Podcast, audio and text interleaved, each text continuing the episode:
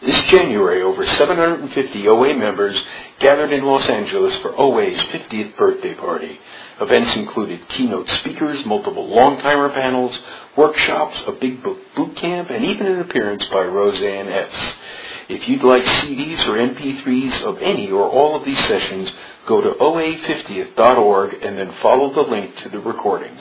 That's OA50th, OA50th.org. Welcome to the OA Light a Candle Meeting Podcast. Visit our website at www.oalaig.org, where you'll find 3 separate speaker feeds with over 200 speaker files, forms for ordering CDs for these speakers, and a place to donate to keep this special service active. I would now like to introduce our speaker for tonight, Peggy.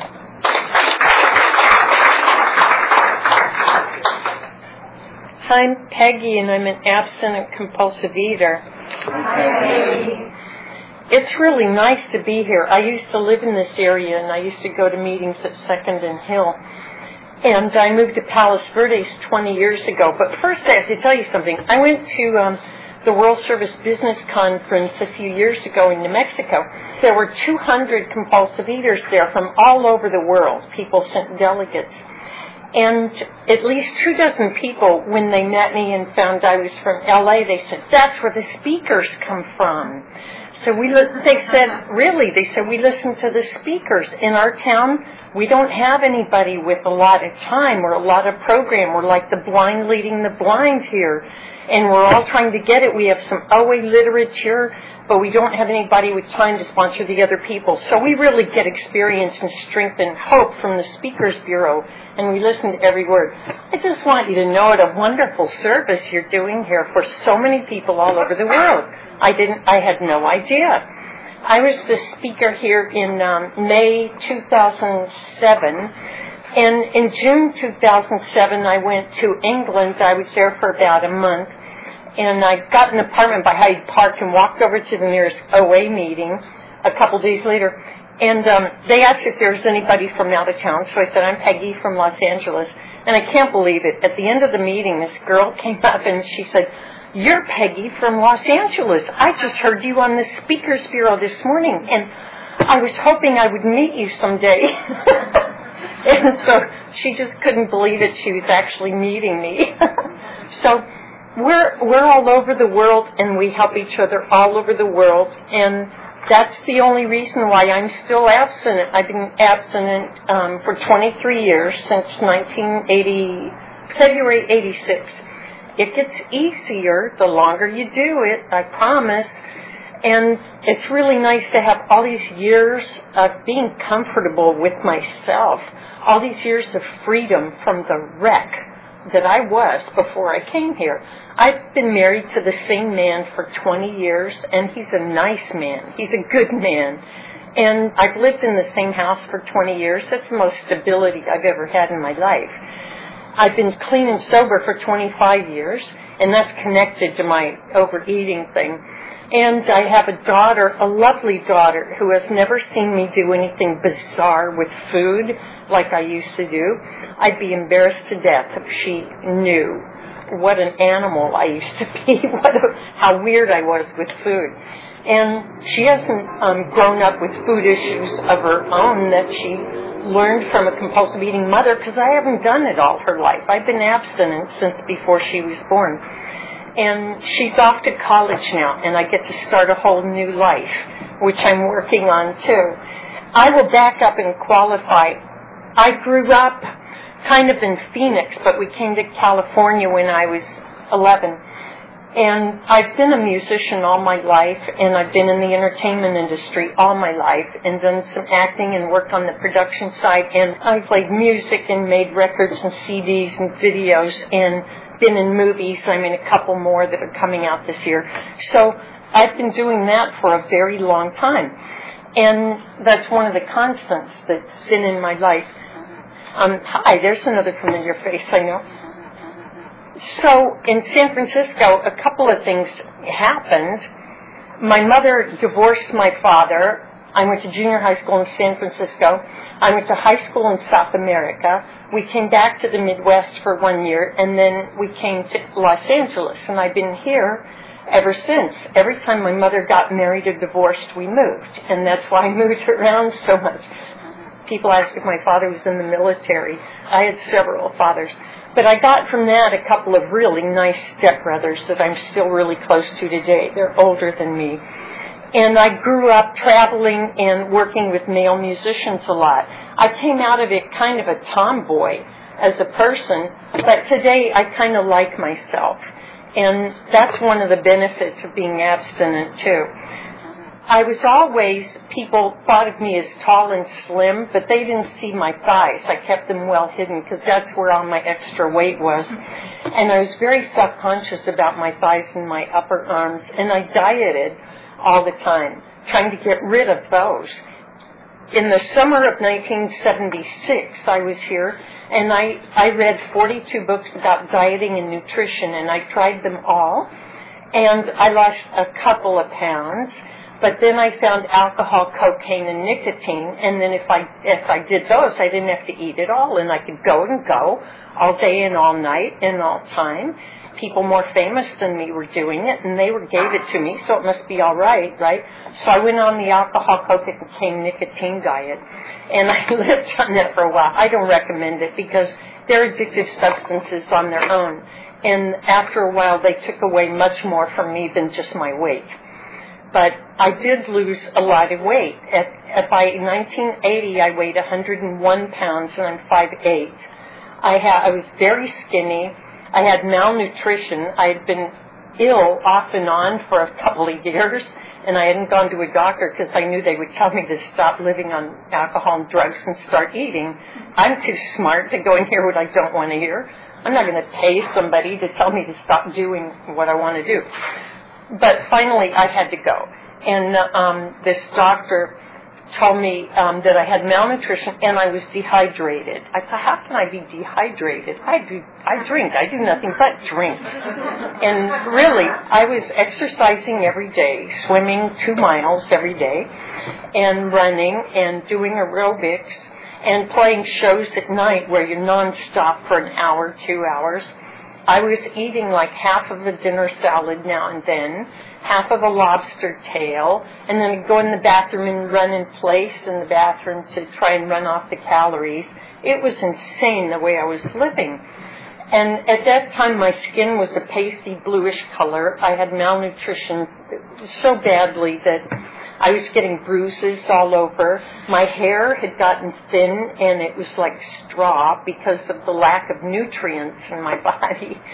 So I had to do something. I had to change something. I changed boyfriends, and I decided that I would eat in the mornings until noon. And then I would do my alcohol, cocaine, nicotine diet for the rest of the day. And that's how I would try to control my weight, control my drugs, control my friends, control my career, control everything. And it was a miserable way to live. I did that for another 3.5 years. And it was miserable to eat food in the mornings and watch the clock all day. Toward the end of that, I was eating, sort of grazing at food all day and still trying to make the alcohol and drugs work, and they didn't work anymore, and I was losing friends, and my career was going downhill, my money was going downhill, everything was going downhill. I had to admit that it wasn't working, and I was going to psychiatrists. I went to those for a couple of years. I wanted them to tell me how to get along with people, but I didn't tell them that I did alcohol and drugs every day. Finally, I was so sick and tired of being sick and tired that I told this psychiatrist that I was living on the alcohol, cocaine, nicotine diet and that I was starting to gain weight anyway, and I was scared to death. And she said, well, you're an alcoholic. I said, I know. I've known him for years. So she told me to go to AA. So I started in AA. And as soon as I quit drinking and doing cocaine and smoking, I started eating, just binging wholesale. binging on bags of stuff, boxes of stuff, cartons of stuff, eating a carton of something while I'm in my car driving to a store to get another carton because I know it's going to be gone in half an hour. Yeah, some of you have done that, huh? And I was eating whole chickens. I was eating things that I had never even, I didn't even like them. I was just eating to be doing this, you know, to be stuffing something in me all the time. I was so nervous and compulsive. So the kind people in AA told me about our sister program, OA, and I did not want to work one more program. But I went to an OA meeting because I was that desperate. And I met some people there who were just like me. They had done the same insane things with food that I had done, but they weren't doing it anymore. And I sat there and I shut my mouth and I listened and I wondered, what are they doing? Whatever they're doing, I'm going to do it too. Because if it's working for them, it might work for me too. There was a big difference between them and the psychiatrists. The psychiatrist told me, this is what's wrong with you and this is what you should do about it. Because I read it in a book by a dead German guy who wrote it 100 years ago, and you're paying me $125 an hour, and that's why you should... I didn't do anything they said, because it was all things I had already tried anyway. They had no idea what it was like to be me. I knew that their solutions wouldn't work because I had already tried them. So I'd run out of psychiatrists, too. But these people in OA, they were saying, in AA, I was doing what the people in AA did, and I was staying sober and clean. So I decided I would do what the people in OA did. A nice lady sponsored me, and she's still abstinent today. I know that because I see her on TV sometimes. She's an actress. And right away I look at her thighs to see if she's still abstinent. Because if we aren't, you know, it shows up. It shows up fast. So, and she is. And people there were kind to me. I didn't even want to be there. I didn't want to be like them, but they were kind to me anyway. They were the kindest people I had ever met. It was the first actual kindness I had ever known in my life. Before that, when anybody was nice to me, it was because they wanted something in exchange. These people in AA and OA didn't expect anything. They didn't even ask me my last name. They didn't ask me for money. I would walk out and they would never see me again. So why were they being so nice to me? I had to go home and think about that one for a bit. And after a while, I learned that we freely give what was freely given to us. That's how we keep the program going, and that's how we stay abstinent. That's how we're all helping each other stay abstinent. None of us can do it on our own, but we can all do it if we help each other. In here, I have a power greater than myself. I have a lot of people helping me to do something I can't do by myself. And I couldn't stay this way without the whole bunch of you. So I am a member of the human race. I started to feel like just one of the folks, a member of the human race. For the first time, I found a peer group, some people I could give and take with, and we would always be equal. I wasn't superior to them, and I wasn't inferior to them. We came from all walks of life, and we were doing one thing together. We were helping each other stay abstinent, and that's all. We didn't have to argue about anything, because we didn't have to talk about anything else. There were people in there that I had nothing else in common with, and it didn't matter. We only had one thing in common, and that's all that mattered. And it's a wonderful thing. It's still going because we keep freely giving what was freely given to us. That was in the 80s. In those days, we worked the steps from the AA Big Book. OA didn't have their own book yet. So everybody who's a long-timer, who's been abstinent since before 1990, worked the steps from the Big Book. And it's a little different than the OA book. And I like it because... today I sponsor people the same way that I was sponsored. When somebody asks me to sponsor them and I say yes, the next thing they want to know is, what do we do now? Well, we establish your food plan and we work the steps. So I get them into action right away. We established their food plan. When I came in, we had gray sheet, but now we have that pamphlet with 6 different diets. I have a talk with them about what's sane eating to them. Can they eat 3 meals a day and nothing in between? and feel healthy and lose weight.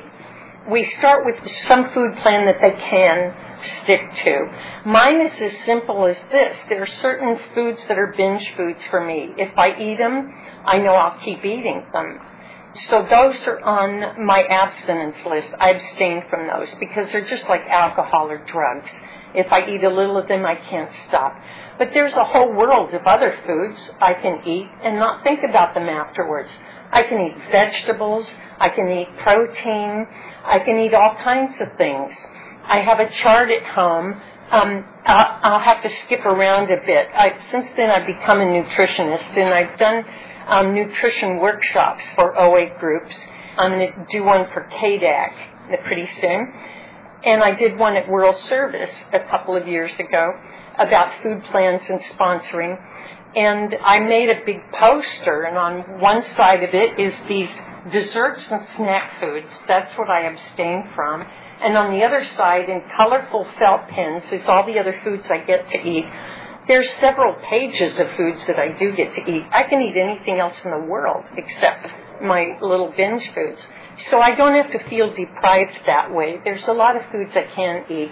My food plan, I started on Gray Sheet, and it was discovered about a year later that I was hypoglycemic, and doctors changed me to 6 small meals a day instead of 3 large meals, which I was scared to death that I couldn't do because I had this 3 meals a day and I was abstinent and I wanted to hang on to it.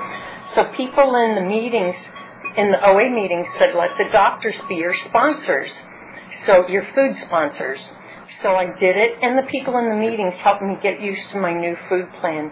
I've been eating that way for 20 years now. I eat about 2 pounds of vegetables every day. I can eat a whole plate, a whole mountain of vegetables, and stop eating them and not think about them again. They give me vitamins and minerals and fiber and all kinds of stuff that I need. A little bit of carbos. I need a little carbos. I don't need spaghetti-sized carbos. I don't need a loaf of bread carbos. I'm not going to run a marathon tomorrow. I need a little bit of carbos. And I can get them all from vegetables. And I eat a couple ounces of very lean protein every 2 or 3 hours. And that's basically all I eat. And I'm fine with that. My meals are not parties. Parties are with people. I got to, yeah. We party with people. That was news to me when I came in. People are fun. People are compassionate when I'm sad. People are happy for me when something good happens to me. I was trying to get all that from food, and food didn't do anything but make me numb. It didn't have any real compassion. When I got abstinent, all the grieving that I had never done, I had to do then.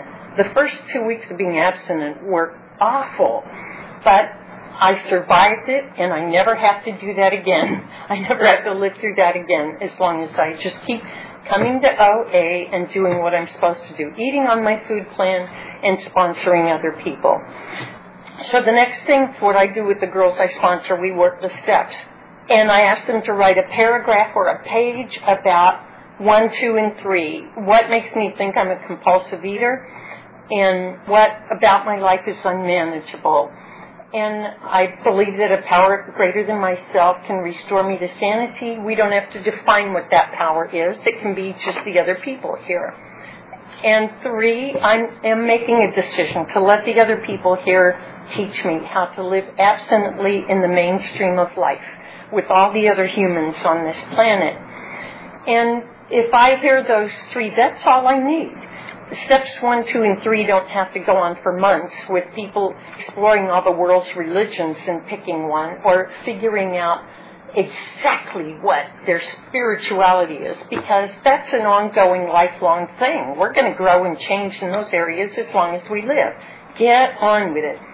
So as long as I know they're teachable, and they have a food plan and they're on it, I'm ready to go to the 4th step. So from the Big Book, I wrote down, and the girls I sponsor write down, every person I've ever known in my life and everything they did that I resent and how it affected me. This is very useful. It took a long time. I had 22 pages of resentments against everybody I've ever known. But the cool thing is, when I'm finished with it, that's all my victim issues. That's why I was so crazy. That's why my head was spinning all the time with revenge. And that's why I reacted. I lashed out at people when they said completely innocent things. If they had one word in their sentence that reminded me of something in my childhood, I lashed out at them, and I didn't know why I did it, and they didn't know why I did it. They just thought I was weird. So I got all of that out of my system, out of my head, out of my heart, onto the paper. Oh, what a relief. Just writing it was a huge relief. Then I told it to my sponsor, and the girls I sponsored tell it to me, and we add two more columns. What my part in it is. Ouch. You mean I brought some of this on myself? When I looked at all these incidences, it's true. Some of them I set myself up, and some of them I started it in the first place. Not all of them. We aren't always wrong, but a lot of them. So if I just take them out and look at them, I can look at my behavior and what I did, then I can change my behavior, then this wretched stuff will stop happening to me because I will be reacting differently. They can keep doing it again as long as they want to, but if I react differently, the results are going to be different. Wow. My life can change. That was the first hope I ever had, that my life could change. So, and we make another list of what I can do differently. So I have here a blueprint for living. My character defects are nothing but behaviors I've done all my life that don't work very well. I can't deny it. There it is in my own handwriting. This time it's not a psychiatrist telling me this is what's wrong with you. It's me telling me, uh-oh, this is what I did that didn't work very well. And so I do some creative thinking. What are the opposites of all these words? This is what I can do instead. It's textbook behavior modification, which I didn't understand at all until I actually did it. So here I have a blueprint for life. And then I worked very hard on changing my behavior. Every time I wanted to have a knee-jerk reaction and react to something the old way, I had to stop a minute and say, give me a moment to think about that. And I don't owe anybody an instant answer. In fact, I don't owe anybody an answer today. I can tell anyone politely, let me think on that this evening and I'll get back to you tomorrow. And I can think about it, call my sponsor, think of the right thing to say, think of the gentle way to say it, think of the gracious way to get through this, and get back to them tomorrow. So that's how I slowly changed my behavior and got a whole new personality. I'm a very different person than I was. I'm nice enough that I can stand me. And toward the end of my drinking and using and binging, I didn't like me, and not many other people did either. At the end of it, I was kind of losing everything. So I got abstinent and clean and sober, and that's what I do. I still sponsor girls today the same way I was sponsored. The 10th, 11th, and 12th step are kind of maintenance steps, and they're a format for living in the mainstream of life, a format for solving problems, a format for getting along with people. If I have a problem today, the first thing I usually do is try to force everybody to do it my way. And then if that doesn't work, I get really frustrated and I fume for a while. And then I remember, the steps. So I think about it. What person is involved in this problem? Maybe it's not exactly about that person, but there's a person in it somewhere, and if I start with that, I can unravel the rest of this huge problem. And is there anything about it I resent? I can find the resentment in it. Even if I think this problem, steps aren't going to work this time. They've worked every other time for 23 years, but they're not going to work this time. If I just find a person and a resentment, then I can go on to how it's affecting me, what was my part in it, and what can I do differently. Wow, now I don't have a problem anymore. I have a solution. What I can do differently is, are there any amends I can make? Is there any footwork I can do?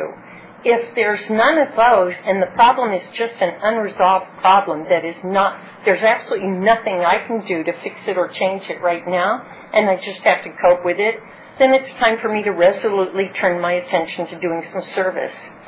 Service has saved my fanny I don't know how many times. When I was early in my abstinence, I called my sponsor sometimes and told her, well, I almost killed myself yesterday. She said, why didn't you call me yesterday? And I was a little hard-headed. But when I'm having a rough day, what I can do is do some service that takes my mind off of me, it takes my mind off the problems, and it makes the world a little better place. If I want to binge really badly and I do some service instead, then when the service is done, I want to binge again. Well, do some more service. Okay, do some more service. Find some service to do. If I can't find an OA person, find anybody. Just do something for anybody. But get through the day. I did that many times, and the next morning, guess what? I was still abstinent. For all that service I did that I didn't want to do, I'm still abstinent, and the world is a little better place for all the service I did. Now I'm starting to get a little bit of self-esteem, because I earned it. When I make the world a better place, I earn self-esteem. Real self-esteem. That's how we get it. We earn it. It's not handed to us from anywhere. When somebody says, you're really good at what you do, or you're pretty, or they pay me some kind of compliment, that feeds my ego, but it doesn't really give me self-esteem. Self-esteem comes from fixing things, repairing things, cleaning things, making something, helping somebody who's crying. Send them away smiling and help them. Making the world a little better place. That's how I get self-esteem. Real self-esteem. Wow, what a concept. You've taught me so much here. People here have been the good parents that I never had. And, you know, you've taught me everything I know about getting along with people and solving problems and living graciously in the mainstream of life. It works with people, too. The way to repair relationships. I never repaired relationships before I came here. If I noticed something about somebody that I didn't like, I just wrote them off right there. They never stood a chance with me again because they had a fault. Usually I told them what their fault was before I kicked them out because surely they want to know. Aren't I doing them a favor by telling them how icky they are? Don't they want to get better? And I didn't know why people didn't like me. But that's why. So now when I accidentally screw something up, I don't do things to people anymore. But when I accidentally screw things up, I can go back to the people and make amends and say, I'm sorry, that was my fault. What can I do to fix it? I can make reparations. And I can tell them that I won't do that again. That puts their mind at ease. They don't think I'm going to keep screwing things up. They don't keep looking over their shoulder wondering, what's Peggy going to do to me next? They know I'm not going to do that anymore. And they can start to, after a while of me behaving nicely, they can start to trust me again. When I was making amends, I told my sponsor that I was going to say I was sorry to somebody. She said, sorry is not good enough. I don't use that tone when I sponsor people. I'm nice and kind. My sponsor wasn't always, but at least I heard the words. Sorry isn't quite good enough because we do it to people again and say we're sorry again. We do it to them again and say we're sorry again. That's not living in sobriety. That's not living in abstinence. We say we're sorry. We make reparations. We pay for the damage we did as best we can, or we repair it as best we can or replace it. And then we tell them we're not going to do it to them anymore. And then we change our behavior. We never do that again to anyone else as long as we live. And that's how we get to be better people. And that's how we earn people's trust. Trust is not something they owe us. That's something we earn from people. Wow, some of these lessons were hard at the time, but they're such part of the fabric of my life now. They're not hard at all. I just, sometimes months and years go by where I just coast through life. Think feeling good about most everything. Have a problem, solve it. Go on to something else, solve that one. Go on over here, solve this one, fix this, make this nice, make everybody happy over there. And sometimes life just goes on like that for months. It's such a nice way to live. Where am I now? So we have these 10, 11, and 12 steps as maintenance steps to use for the rest of our lives. So when we have a problem, we do a 10th step, which is kind of a condensed 4 through 9. And if we think of something that should have been on our inventory that we didn't think of at the time, we can do a 10th step on it, a 4 through 9, and treat it just like we did all the other things and get it behind us. This is how I have the freedom to live without those knee-jerk reactions. When I occasionally, something reminds me of the icky things in my past or my childhood, I can quietly say to myself, oh, that was on my 4th and 5th steps.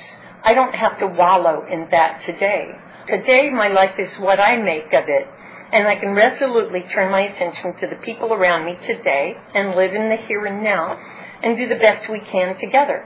And that gets my mind off of wallowing in the past. Before I came here, I spent a lot of time wallowing in the past and feeling sorry for myself and feeling angry about myself. I spend very little time that way now. I have a whole bunch of friends and a really good life. Since my daughter has gone to college now, when she was growing up and in school, I was driving carpool every day and couldn't do much work, but I had some part-time work and I was on the board of a couple of charity organizations, so I produced shows for them. Had a jazz trio, and we played in all the shows I produced. That's one of the perks of being the producer. So I didn't know at the time that I was putting together a good resume. But now that that period of my life is kind of over, and I'm segueing into this next phase of my life, it does look really good. So it's kind of serving me. I'm doing a few things now. I'm working in the entertainment industry again, but now I get to be one of the elder statesmen. Instead of being a brat who demanded everything, I get to be one of the producers who helps young people. When I was young, there were older people who had experience helping me. I had energy and cockiness, and they had experience and connections. So now I'm older, I have experience, I get to help people younger than me. It would look really silly for me at my age to be doing what I did in the 70s. It's time to grow up. I know a lot of people who do what I do, and they never grow up, and they're still doing it when they're bald. And I'm kind of embarrassed for them. But because I've gotten to grow up and mature, being abstinent and being clean and sober allowed me to mature. All those years I was pickling myself and binging and starving, I didn't grow or mature. I was kind of on hold, and I was just as childish in the early 80s as I was in the late 60s. But I've had 20 years of growing up into a person who's pretty responsible. You taught me here how to be responsible to other people. So I'm segueing into producing and writing, and I have a recording studio. I'm recording myself and young people, and I've partnered with some other people my age who feel the same way I do, that it's time for us to produce young people. So it's going really well. It feels good to be doing what I should be doing. It feels right and it feels natural. There's more changes to go through. My daughter's gone off to college. Oh, my little baby. She grew up. And I worry about her. But we taught her well how to take care of herself. And we've put her in a good school, in a place where she's, you know, as safe as a college student can be. In one of the safer campuses in the country, in upstate New York, in a small town, where they don't even lock their doors in this town. Do you believe it? They never have. Some of these houses were built in the 1700s, and they never locked their doors. The locks are still sitting there, never used. So life is an adventure. My husband's retiring. This nice man has worked. He's the opposite of me. He's worked in the same company for 36 years and gone from entry level to senior partner. And now he's tired and wants to retire. So we're doing all the changes with that. Changes are hard, but because I learned in here how to compromise and how to stand for myself, not against the other person, we're both speaking our mind, and we're little by little sorting through what our retirement life is going to look like and where we're going to be and what we're going to do. And I think we're gonna make it. I think it feels so normal. Sometimes it's scary for me to be so normal and to have so many normal friends and to fit in with them and to like people. Here in my heart and in my chest, I like people and I care about people. To be so different from the person I used to be. When I came in here, the only thing that interested me about people was what they had that I could get. I was so self-absorbed. I'm one of those bulldozer types who just took everything I could get, lied, cheated, and stole, and had no sympathy for anybody's feelings. And now I feel everything. I care about people. Sometimes I hurt, and sometimes I'm happy for them. So I seem to be happy more of the time than I'm unhappy. Thank you all for being here today, and thank you for reminding me to stay abstinent for one more day, no matter what. There's 4 minutes for questions if you have any. Some people ask me nutritionist questions. The girls I sponsor get the benefit of a free nutritionist. One of the first things they usually ask me is about diet pills. Do they work? And I'll tell you, I've read the labels of all of them, and they have like a smattering of vitamins and amino acids and things, the things we get in our food anyway. And there's not anything in any of them that can make you lose more weight than exercising, burning more calories than you eat. That's the only way humans lose weight.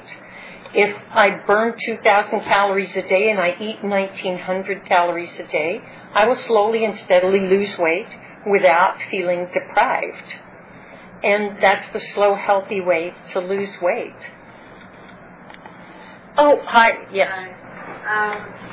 I've been told, I have hypoglycemia as well, and I've been told that I need to have 6 small meals, and I don't, you can look at the size of the meal too, because I'm different, it's not a fruit, but fruit, it's like little meal versus snack, I can't think of that. Well, I eat a couple, hypoglycemic diet, which is actually healthy for every person. And it's good for hypoglycemics, too. I eat 2 or 3 ounces of protein every 2 or 3 hours during the day. And by lean protein, I mean some kind of meat. If I could, I would be a vegetarian. In my heart, I'm a vegetarian. But I would become unconscious by the end of the day if I didn't eat protein every few hours. So I thank the animals very much for making the ultimate sacrifice for me. And I donate to animal rights places because I feel grateful to them and bad about eating them every day. It's the only way I can stay alive, and I'm not sure that I deserve it more than they do. But that's the way it's set up right now, so I do it. So, yeah, that's what I do. And a half a pound of vegetables at a time. That's a huge-looking meal. And it gives me 200 or 300 calories, which lasts me 2 or 3 hours. And that's what I do every day. I carry protein bars all the time. So if my meal is delayed or I can't get to food, I eat a protein bar, and that gives me an hour or two. And I've been doing that for 20 years, and I'm very healthy. You can get all the vitamins and minerals and amino acids and calcium and fiber and everything else you need from just vegetables and protein. There's other kinds of proteins. My vegetarian girls that I sponsor eat corn and rice and beans at the same time. They have a complete set of amino acids, and together they form a complete protein. But they have a lot more calories than lean meat. A couple ounces of lean meat is a couple hundred calories, and it'll hold me for a couple of hours. The reason we can't eat fruit on an empty stomach is because fruits are pure sugar. They go straight into your bloodstream. So sometimes I will eat like half a piece of fruit before I work out, because that's when I'm about to eat the sugar. That's when I'm about to burn a lot of sugar. So it makes sense to me to eat it before I work out. I know some people who eat lots of fruit before they go to bed, and then they lay there sleeping while those sugar calories are turning to fat. Oh, it's time. Thank you all very much.